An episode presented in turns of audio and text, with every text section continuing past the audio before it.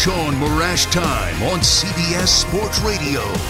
Squeal away, everybody! It is the Pork Store. It is the Shaun Morash Show on CBS Sports Radio. Thanks, Damon and Linda Laura, for making that Pork Store open and having some fun with it. Just real quickly, behind the Pork Store.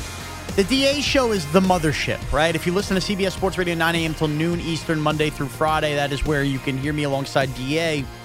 And uh, we call that the mothership. Everybody boards the mothership or whatever. So when we were coming about me doing my own show on the weekends, it kind of became a funny bit on the DA show. Well, what, what should we call it? Well, me loving all the food and all my hamming takes. We came up with the pork store. So it's the Shaun Morash show, and inside it's the pork store. And that's a little special open DA put together. Pretty funny. We're coming to you live from the Rocket Mortgage by Quicken Loan Studios. Millions of Americans finance the home of their dreams with their help. They can help you too. Rocket Mortgage, push button, get mortgage. Okay. Deep breaths. We can move on from serious topics and start having fun with real sports again and not get into the surrounding parts of Army Navy. Uh, look, Vic Fangio had some interesting thoughts, Denver Broncos head coach this week, on what is a very spicy meatball of a topic in the sports world, and that is uh, this year's NFC East.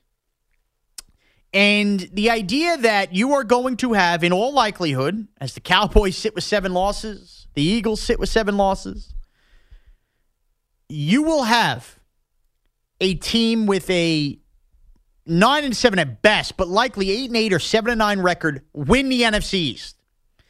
And this will cause a team, eh, right now, it seems likely to be the Seattle Seahawks, to go on the road despite winning 12 or 13 games and go play at Dallas versus a team they were six or seven games better than in the regular season. And people are freaking out about it saying this is ridiculous. We need to rethink how we do things. The team should not be rewarded for having a mediocre season and hosting a playoff game and this, that, the other thing. Now, I am going to do the typical thing I do here where I, I like to think I could see both sides of a story. If you listen to last hour, I think you hopefully got that feel. Yes, the Seattle Seahawks are having a better year than the Dallas Cowboys or Philadelphia Eagles. Yes, in theory, the win total by the Seattle Seahawks should warrant, should, a home playoff game. But they did not win their division. They were not the best team in their division, and they played a schedule similar to every team in their division. I think that we're overreacting a lot if you're looking to shake up the way the NFL format is in the playoff format and who gets home playoff games and who doesn't. This is going to happen this year with the NFC East. It happened a couple of seasons ago with the Carolina Panthers, who were 7 8 and 1, playing the Arizona Cardinals, and the Carolina Panthers won that game. Now, they won that game because I believe it was a. Was it a Ryan Lindley? I think it was a Ryan Lindley that started at quarterback for the Cardinals in that game because Carson Palmer had gotten hurt. If not, maybe Lindley got hurt and it was somebody else, a third string quarterback, like a John Skelton or something, but I think it was Lindley. And the Carolina Panthers won that game in advance before getting bounced. And obviously, we remember the Beastquake game when the 7 and 9 Seahawks, ironically, the Seahawks hosted the Saints back in, I guess that was 2010, 2009. It was 2010. And the Saints were eliminated after going all the way up to Seattle and playing on the road, despite the Saints having a monster record but not winning their division. So I have just rattled off twice in the last 10 years, maybe longer, and now a third time that's potentially going to happen. If this is happening three out of 10 years, that means seven of the 10 we're basically getting it right where a team goes above 500, wins their division, and earns their way to a playoff game. I would say batting 700 is pretty damn good, wouldn't you? The playoff format, the way it's built, and the way the divisions have been separated by four divisions in each conference with two wild cards, to me, has been pretty perfect, okay? Because rarely does a bad team make the playoffs. Rarely, as I just pointed out. And the idea and why you should be rewarded is because of the way the schedule balances out. There's only so much leeway you can have with an NFL schedule when you play 16 games. And I don't know what your thoughts on this at 855 212 4227 on if the NFL play mat, playoff format is broken. There's only so much leeway you have. So the idea that you're going to play everybody in your division twice, and that makes up six of your 16 games, and then your entire division is going to play the same out of conference division, the same in conference division, and the only thing that separates you from the rest of the teams in your division are two opponents. The opponents from the other divisions in your conference, two. It's not like the old days where it's strength of schedule. It's two games make all the difference in your schedule. That is why you should be rewarded because of the way the schedule shakes out. You are going to play essentially the same schedule as the rest of your division. Essentially. The team who makes out with the best record of you four teams playing that schedule should be rewarded with a division title and a home playoff game. That's it. Plain and simple. The Seattle Seahawks are not playing the same schedule as the Dallas Cowboys. Now, they might have more wins and they might have had bigger wins. I get it. I get it. The Dallas Cowboys haven't beaten anybody good and they're going to end up with a home playoff game if they make the playoffs. I understand that. But they are battling first within the other teams in their division. It is how you balance this out. You will play your division and you will battle out that. And then the divisions match up with other divisions, and that's how the playoffs work, and that's how the format is. Suddenly changing the rules on the fly, why even have a division then? To institute playing rivalry games? The idea is to play your way out of the division and represent your division in the postseason. And on once every four years, if that results in a very mediocre to poor football team getting in and getting a home playoff game, so be it. You're the Seattle Seahawks. You're so good. It's not like Jerry World is this rocking home field advantage. Go to see, go to Dallas. Go to Philly. Go win a football game. The other two teams that didn't do this, ironically, the Saints in Seattle couldn't do it. The Cardinals, yeah, granted they had a bad quarterback situation, do it in Carolina. Go do it. You're a great team. Go win the game on the road. Stop complaining that you should have a home playoff game. You had a chance to win your division playing the same schedule that the 49ers did, that the Rams did, that the Cardinals did for all intents and purposes, and you are going to fail to win your division. I don't want to hear that now you deserve a playoff game. You know what? Life isn't fair. This system is not broke. The system is the system. And on an occasional year, things are going to be goofy, and that's exactly what's happening. And oh, by the way, we are steamrolling towards a 17 game regular season in the NFL. And with it, likely seven, or dare I say, eight playoff teams are coming. Hopefully, seven where the number one seed still gets a bye. I think that would be the most fair. How many 11, 10 win teams miss the playoffs annually? Maybe one a year? Well, that team will be taken care of by playoff expansion. Just it's it's it's headed that way. It is what it is. Eight teams might be a little much because then you might get two mediocre teams in the playoffs. But we are heading towards a, uh, an area where bad teams aren't going to get left out. You're going to have your chance to go play, and if it's on the road, so be it. Stop trying to fix what isn't broke. Yes, the Cowboys stink, the Eagles stink. If they stink so bad, then them having a home playoff game shouldn't affect you. You should be able to go on the road and win the game because you're a better team. Stop it with wanting to change the format. So Vic Fangio, the Denver Broncos head coach, came out this week. And he had a radical idea that he said nobody's ever talked about, and nobody puts it on a table, and I think it's one of the dumbest ideas I've ever had. Vic Fangio wants to eliminate conferences or divisions. And he wants to go 16 teams in each conference, like we have, and you play everybody in your conference once, making up your 15 games, and then for your other game, you get a natural out of conference rivalry Giants, Jets, Cowboys, Texans, blah, blah, blah. And uh, you know, Eagles, Steelers. By the way, you're going to get to a point where you're not going to have one. I mean, who the heck is the Seattle Seahawks natural rival going to be? The Raiders? when they're in Vegas, it makes no sense. But that's what Vic Fangio wants to do. This isn't college football. The NFL is not the Big 12, no matter how many Cliff Kingsburys we hire. And the other problem with that will be what happens on the off year where you're a playoff team, you're a fringe playoff team that in a regular year you might be 8 and 8 and maybe winning your division, but you end up getting the six best teams in the conference all for home games and everybody else around your level on the road.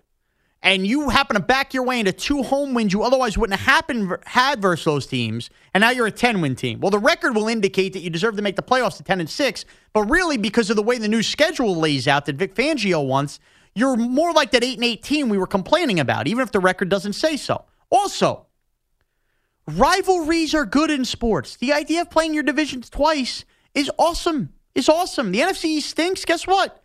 Giants, Cowboys, Eagles, Cowboys, Cowboys, Redskins, Eagles, Giants, those are still fun games. 49ers and Seahawks twice a year is awesome. Ravens, Steelers twice a year, fantastic. Can't get enough of the Broncos and Chiefs twice a year. Let's not try, stop eliminating that and having them play once a year, and then maybe your fan base doesn't even get to see their rival in their building because it depends where you're playing any given year. Vic Fangio's idea is ridiculous. And the idea that we need to shape and reshape the entire NFL format is nonsense. CBS Sports Radio's toll free line, 855 212 4227, is brought to you by Geico. Great news. There's a quick way you could save money. Switch to Geico. Go to geico.com, and in 15 minutes, you could save 15% or more on car insurance. Adam is in Salt Lake City. Adam, you're on CBS Sports Radio. Uh, thanks for taking my call, Mraz. Appreciate it, Adam. What's going on, man? Uh, nothing. I mean, I agree with you. There's nothing wrong with the playoff seating as it is now. I mean, you either win your division or you're the road team. Right. That's it. You the, the Seahawks, if they go on the road and they have to play a road playoff game, it'll be because against the same schedule, sans two games, they were not better than the San Francisco 49ers. That's it. Yeah, and if you're a 12 win team, then you should have no problem beating that 8 That's eight or 7 That's and 9 it. team. That's it. And the problem is some of these teams have gone on the road and they've lost. And but you know what? Again, then maybe you weren't worthy enough and not as good as we thought you were. and if- it can also oh sorry. No, I was going to say we're going to call the Cowboys and Eagles bad teams, and the Seahawks should have no problem going on the road and beating them. That's it. I don't want to hear excuses. The game was at home. When was the last time you saw the Cowboys really have a true home field advantage? Jerry Jones built an amusement park. Yeah, basically the best team wins every round in the playoffs, no matter what their record is. That's I mean, it. look what happened. Look what happened to the 2011 Packers. Yeah, yeah, absolutely. Fifteen and one, they fall flat, flat on the face. Thanks for the call, Adam. Just people. This is the hot button issue because the Cowboys and Eagles think That we got to reshape the whole NFL playoff format. It's not broke, folks. It's simple. There's no even way to make a 16 game NFL schedule. So the best way is to boil it down to your group of four teams, and you be the best of those group of four teams. You're going to get your home playoff game, and then you fight it out from there. That's it. It's plain and simple. So this is the Sean Mraz Show on CBS Sports Radio. We'll take your calls on that issue at 855 212 4227. The number again is 855 212 4CBS. And your tweets at Mraz CBS, M R A Z CBS. We tried this last week with the James Graceffa, who I think is still out in Manhattan somewhere on a bar stool. Ben Horowitz will be back next. I, I gave you my Irishman review, and it spawned the idea that was two weeks too late to give that review. Let's do the segment two weeks too late, where I comment on something you guys were all talking about two weeks ago, and now I have an opinion, or at least I have questions that I still don't understand from something that happened two weeks ago. We're going to try to do this next again. Two weeks too late. Next, it's the Sean Mraz Show on CBS Sports Radio. You're listening to Shaun Morash on CBS Sports Radio. It is the Sean Mraz Show on CBS Sports Radio. SFH tweets in at Mraz CBS MRAZ CBS Pork Eater. You're, am I a pork eater? I don't know if that's. I mean, you are. I don't, I don't know if that's where we go with the pork show. Pork eater. That's what it refers to me. Your call screener, Ben from Jersey, is awesome. Great show. How about this guy? Guy calling in from Benstown in New Jersey, but he's listening to the score in Chicago. same high school, mind you, 15 years apart, but same high school, listening to the score in Chicago. Unbelievable. JC tweets in, you also forget that the Bears and Rams could win 10 games and 8 and 8 Dallas or Philly team could make the playoffs. It's not fair to those teams. Some of those coordinators off the Bears and Rams could be fired because they don't make the playoffs when they should. Look, again, yes. Do I think that the Bears have to beat the Cowboys or if the Rams beat the Cowboys later prove that they are better teams that maybe we're more worthy of a postseason spot? Yeah, I agree. I, I do agree with that. However, they didn't play the same schedule. The Cowboys played the same schedule that the Giants, Redskins, and Eagles did. It was a weird year. And maybe they end up with the best record of that. And again, the point of playoff expansion, JC, like I was just mentioning, is if you get to a 17 playoff, which seems inevitable right now, you're going to take care of that. There is not really going to be a worthy team that misses the playoffs if you go to seven teams. So we're on track to do that. And frankly, if you're the Bears or the Rams, maybe the Rams, you don't lose to the Bucs earlier in the year at home. You want to make the playoffs. You know, don't blame this on the Cowboys or Eagles. If you're the Bears, how many bad games did you play this year that you should have won? Stop. Stop making excuses. All right. Trying something new here. We did it last week. The time is again. It's time for two weeks too late on the Shaun Morash Show. All right. Get the elevator music up here. Ben Horowitz, last week I reviewed The Irishman about two weeks too late. This week I have some thoughts on some things going on about two weeks too late. Have we seen this Peloton ad everybody seemed to talk about just, just two weeks ago? So I finally, finally saw the Peloton ad today. I finally went online and I watched it. And let me just start off by saying the girl's face, hysterical.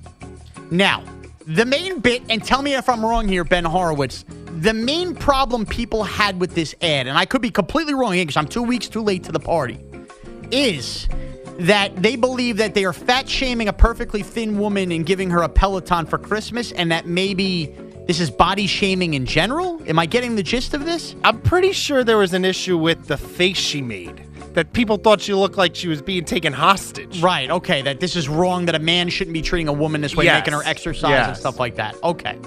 Now, here's my thought on this.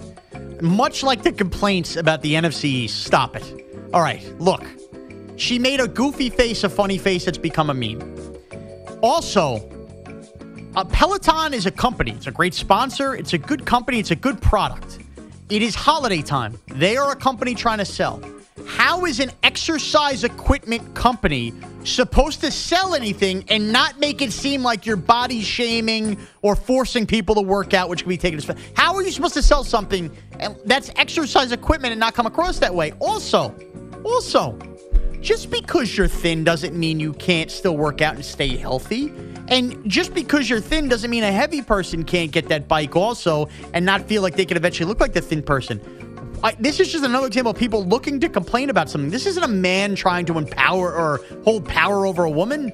It's a good product where they just want to buy a nice gift. I'm sorry the guy couldn't afford the car with the bow on top.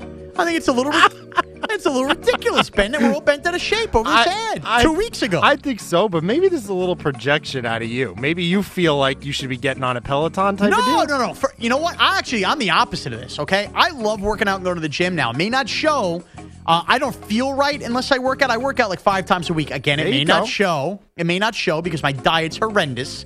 But my wife, I would argue, there are times I'm going to the gym and she's like angry I'm going because she thinks I'm not home enough and I should be home. And then I get frustrated because I just want to feel good. Now, maybe I should put down the pint of ice cream at night. That and could help. And that could help. But there's something getting my blood flowing working out. So I'm the opposite. So you're I- getting reverse fashion. if my wife got me a Peloton, I opened that on Christmas morning, and I made that face, I'd be doing it as a joke. I'd love the gift. There would be no body shaming here if there was any, uh, you know, power holdover. Okay, that was number one on two weeks. So you guys were all talking about this two weeks ago. I, I finally saw the ad and I had a uh, conversation.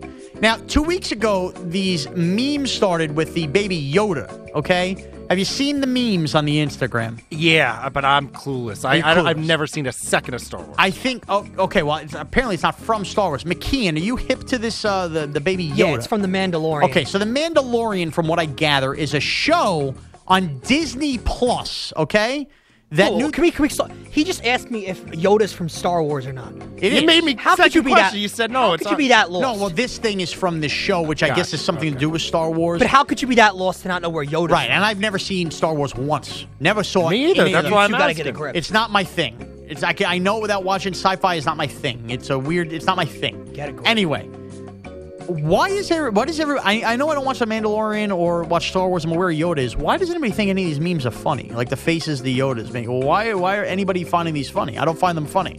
And maybe if I watched the show, I would find them funny. But I, it's enough now, right? Two weeks ago, this came out. Enough. It has nothing to do with Star Wars finding it funny or not. It like it's li- it's Yoda. We don't know if Yoda is like a, a like a species or the name of the species. People just find it cute, and it started out as something cute. Now the facial expression is something funny that people use as a meme. Gotcha. It's Okay. an all internet based thing. So it's completely stupid. In other Nothing words, to do with the show. Okay. All right. Now, my last two weeks too late of the day, and I want to know if Ben Horowitz is aware of this. Are you Ben? Are you all over the Instagram and Twitter? I can't tell. Yeah, I'm all over. Okay. There is something out there with the memes where you're putting a picture of something and you're following with the caption, I'm going to tell my kids this is this, and it's completely not what it is. Yeah, I've been seeing that. Okay, like um, you know, Bri- picture of Brian Cashman at the Son of Gerrit Cole. I'm gonna tell my kids this is Santa Claus. All right, I'm just that's the most recent one. People have been doing this for weeks now. I don't find any one of them funny. And am I missing? Did this start in a show or a movie? How did this start? I think that we both are getting to the point where we're too old for what's Right. hip. Which is ironic because I spent the last hour telling you how much I can relate to a college kid and playing a game. Yeah, social media hipness, I think, is a whole separate thing because I was lost on it too. I'm like, you could tell your kids that and you're going to be teaching them wrong. Right. Okay. So yeah, I'm gonna tell my kid. So that's what I'm saying. I don't get why that's funny. What if anybody could tweet at me at Mraz CBS why the I'm gonna tell my kids thing is funny? Like, uh, you know, there's a picture of like a disheveled man, and it's like I'm gonna tell my kids this is Shaq. I'm like, what, what, why is this funny? Well, you got a kid on your first kid on the way. Yeah. Maybe you should start tweeting these out and just You know Getting tell them. you know throw stuff at the wall and see if something sticks. By the way, I was I figured by 4 a.m. I'd be getting a call that she was going into labor. I mean, it's basically a foot hanging out at this point. When this birth is going to happen at any minute. But I- I'm not going to tell my kids any of those things that are factually wrong. McKeon, do you know where this stems from? The I'ma tell my kids? Yeah, I don't get it either. Did, did you a lot of middle name? Because I know you were going Giants related. Is, is it Taylor or Mukamara? If you're a Giant, are you going No, Taylor Manning? My daughter's name will be Taylor Elizabeth. Oh, Elizabeth. not Taylor Lawrence Tynes? No, well, two things. There's a couple reasons for the Elizabeth. And by the way, I'm glad you had no idea what, what I'm gonna tell my kids was. So Yeah, I don't, I don't, I don't get why we need to do that. yeah, McKeon's young, so I feel much better about myself. Yeah, I feel better about. So it sounds ridiculous. We're going Taylor Elizabeth for the baby's name uh, because Elizabeth is my wife's mother. I guess my mother-in-law's middle name. Her name's Elizabeth. My sister's middle name is Elizabeth.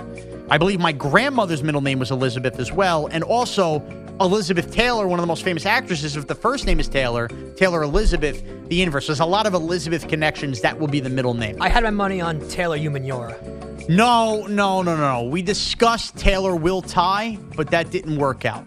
That didn't work Taylor out. Shockey? Yeah, and for the record, Taylor isn't just Lawrence Taylor. My middle name, I'm Shaun Taylor Morash. For those of you listening who don't know and have not heard the story in the D show where my name came from, I was na- I was born right after the 1986 Super Bowl, the Giants' first Super Bowl. So Lawrence Taylor, uh, obviously, is in my blood. Now, say what you want to say about Lawrence Taylor, the person. I understand that. So I'm not trying to make it seem like I'm naming my daughter after a guy who's been kind of a bad guy. It's just kind of that's what I was named after. My wife loved the middle name. It has Giants ties. My dog name is Eli. Um, my first name's Sean after Sean Landeta, the punter. So I have Giants ties. I was just gonna ask that one. And your Yeah. dog's after Eli Apple, right? Exactly. Exactly. Uh, and that was two weeks too late. That was two weeks too late here on CBS Sports Radio. Ben Horowitz, you weren't here for two weeks too late last week. What do you think of the bit? Let's grade the bit. I like it, and I also haven't been here in two weeks, so Okay. apparently I'm two weeks too late You're to two the weeks bit. too late to the bit, but you like the bit. It's a little break from sports. And by the way, sports might be included with this overtime. I, I think it's a good play to run.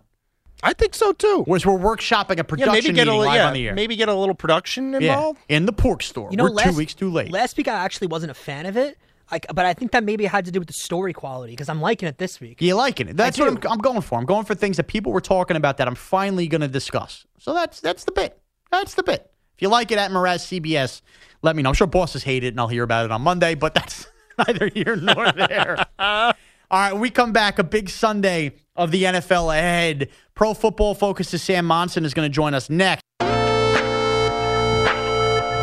It's Shaun Morash time on CBS Sports Radio. Welcome back inside. It's the Shaun Morash Show on CBS Sports Radio as we are in the cusp, in the midst of another big NFL weekend as the weeks just keep ticking by. Week 15 in the NFL. Sam Monson joins us from Pro Football Focus. You can follow him on Twitter at PFF underscore Sam with plenty to get into in the world of the NFL. Sam, how are you? Doing good. How about you? Doing well, and uh, I guess let me begin right off the bat here with Lamar Jackson and Mike Vick. I know you've been very active on Twitter. Pro Football Focus has as well in the Lamar Jackson chase for Mike Vick and the comparisons between the two. And it seemed like maybe six weeks ago, many might have been pretty hesitant to call Lamar Jackson better than Mike Vick. And maybe we've reached the point that it's not crazy anymore and actually be crazy to go the other way. Where do you sit on the Lamar Jackson versus Mike Vick stance? And frankly, can Lamar Jackson have the kind of sustained success, a more more lengthy sustained success than Mike Vick did, obviously for different reasons for Vick? They've accumulated those yards by very different means. You know, Lamar, most of his rushing yards are designed runs. He's part of that run game where he's a designed ball carrier, you know, as part of that read option look. Almost all Vick's runs were scrambles. You know, he played the game at a time where nobody actually changed their offense to suit the personnel. You know, he was just he was drafted number one overall, knowing that he was just going to get plugged into a conventional conventional NFL offense and asked to run, you know, he was running the West Coast offense when he when he topped a thousand rushing yards. He was just set back there and asked to be Joe Montana and racked up a thousand yards because he kept scrambling. Um, so you know we're we're talking about a, one guy who was just plugged into an NFL offense and asked to do it to the best of his abilities, and the other guy who's had this entire system built around him, which maximizes his strengths, minimizes his weaknesses, and really let him flourish into this MVP caliber kind of player we're seeing this year. So I think, you know, right now it looks like all the data says that Lamar Jackson is a better passer right now than Michael Vick ever was, really. Um, and you could make the case that he's a better runner as well. But I just, I, I'm left sad that we never got to see Michael Vick in an offense that was actually built for him. Yeah, there's certainly didn't have Greg Roman sitting there building the offense this way. And quarterbacks are going to be a little theme here for us, Sam. Uh, I purposely, before asking this question, did not look up PFF's rankings for the for the following player last week and a couple other weeks. I was relying on my eyes, and oftentimes PFF's rankings disagree with my eye test. And I just find it uh, a, a, little bit crazy that Deshaun Watson gets the accolades he does, and I know he has these really great moments. When he's great, he's great. But I think he disappears in far too many games, and last week was no different in the first half before he rallies back for a big second half. And I'm sure the PFF numbers and the stats will look the part because because Deshaun Watson semi brought his team back into the game. But do you fall in the category that Deshaun Watson might be a tad bit overrated in that he goes disappearing too much in some of these games? And I don't think it's just Deshaun Watson. I think that entire Houston Texans team is wildly inconsistent right now. And, you know, last week his Deshaun Watson's grade wasn't particularly good. The week before that against New England, it was the best grade of his season. So, you know, he is bouncing back and forth between being a phenomenal quarterback and being a guy who ha- hasn't got it done. And, you know, I think high end Deshaun Watson is one of the best quarterbacks in the NFL. But I think you're right that he is inconsistent. And there are too many games – where he just doesn't play well. And you know the the offensive line, the pass protection. There's there's other factors at play here, but yeah, Deshaun Watson needs the thing that he needs to work on is that week to week consistency. Sam Monson joining us, Pro Football Focus. You can follow him on Twitter at PFF underscore Sam. Uh, one guy I can't get enough of playing the quarterback position right now, Sam, is Ryan Tannehill. And last week he became just the second quarterback in NFL history to have a quarterback rating over 130 and a completion percentage over 75%, the other being Aaron Rodgers in his 2011 MVP season. Is Ryan Tannehill just a flash in the pan, or is this really some kind of sustained success that the Titans have found here that maybe they could commit to this guy long term? I, I think the truth is probably somewhere in the middle. Um, you know, we've seen before that Ryan Tannehill is capable of playing really well. Back in 2013, his second season, you know, we thought for a while that he might be the second best quarterback out of that crazy 2012 draft with Andrew Luck, Russell Wilson, Kirk Cousins, RG3. You know, Tannehill was putting it together in year two, and then the wheels just fell off for him in Miami. Injuries, just bad coaching, bad play. Um, the whole thing was a disaster. Tennessee, the situation there this year is much better. They've got receivers, they've got offensive line, he's got a good scheme working for him. Everything is set up for him to look good, but he's playing unsustainably well right now. You know, he is the number three graded quarterback in the NFL at the moment. He's got the best percentage of positively graded throws, one of the best uh, or one of the lowest percentages of negatively graded throws. Basically, every number you look at, he's right there at the top. And, you know, he isn't that good. So I think ultimately Tannehill's going to come back down to earth at some point, but it might not happen until the off season. And you know, Tennessee need to think about how they're going to bring him back because I think he's played so well that you can't let him walk. But it feels like you know a franchise tag and make him show it again. And then if he doesn't, then you can start thinking about where his baseline truly lies. Yeah, and I think ironically that, that Ryan Tannehill reminds me a lot of when Kerry Collins got to the Giants, that kind of re- revitalization project. And I know Collins kind of was a victim of his own demons early, but that's what he reminds me of at all. I mean, uh, do you see any Kerry Collins at all in Ryan Tannehill and that kind of renaissance?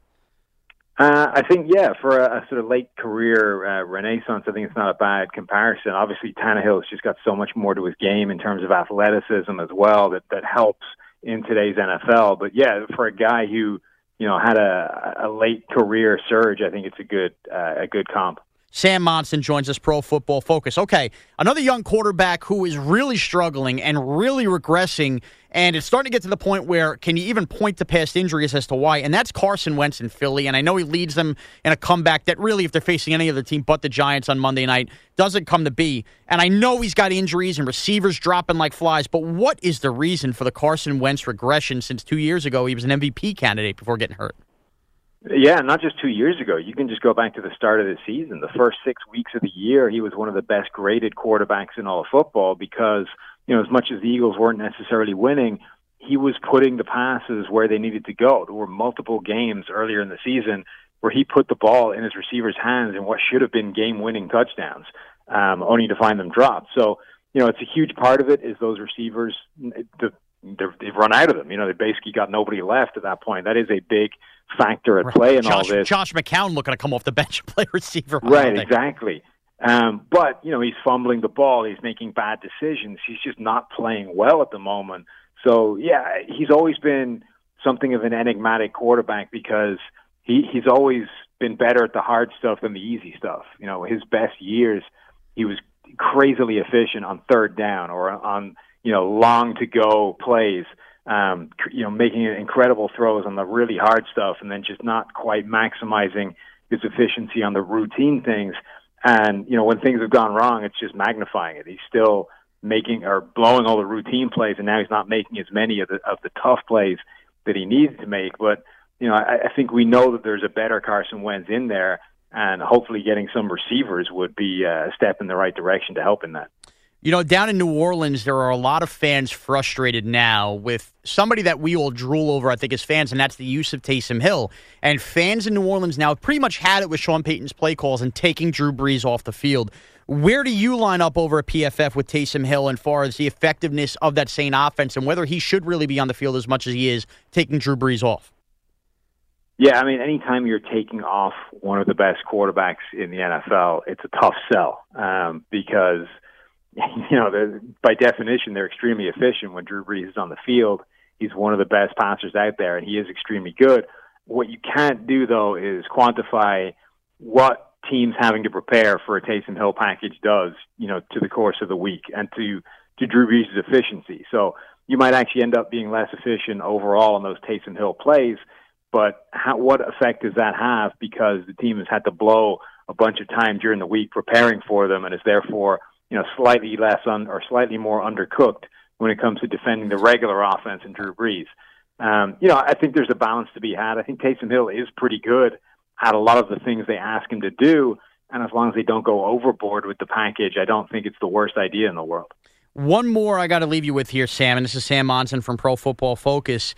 You know, John Elway has taken a beating for his trying to get a quarterback to replace Peyton Manning year after year, and he took it at the beginning of the year too because Flacco, frankly, looked atrocious.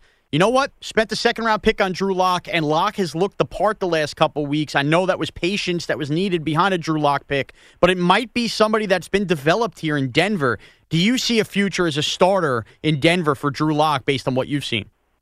I mean, based on what we've seen so far, definitely. But we're dealing with crazy small sample sizes. We're dealing. We're talking about two games here, and you know the grades haven't been quite as good as the statistics because there's a couple of bad throws in there you know, that didn't necessarily count in the box score that that uh, that we're giving him appropriate downgrades for. So I think we still have to wait and see a little bit, but you can definitely see a noticed improvement over what the offense looked like when Joe Flacco was there and what it looked like when Brandon Allen was there.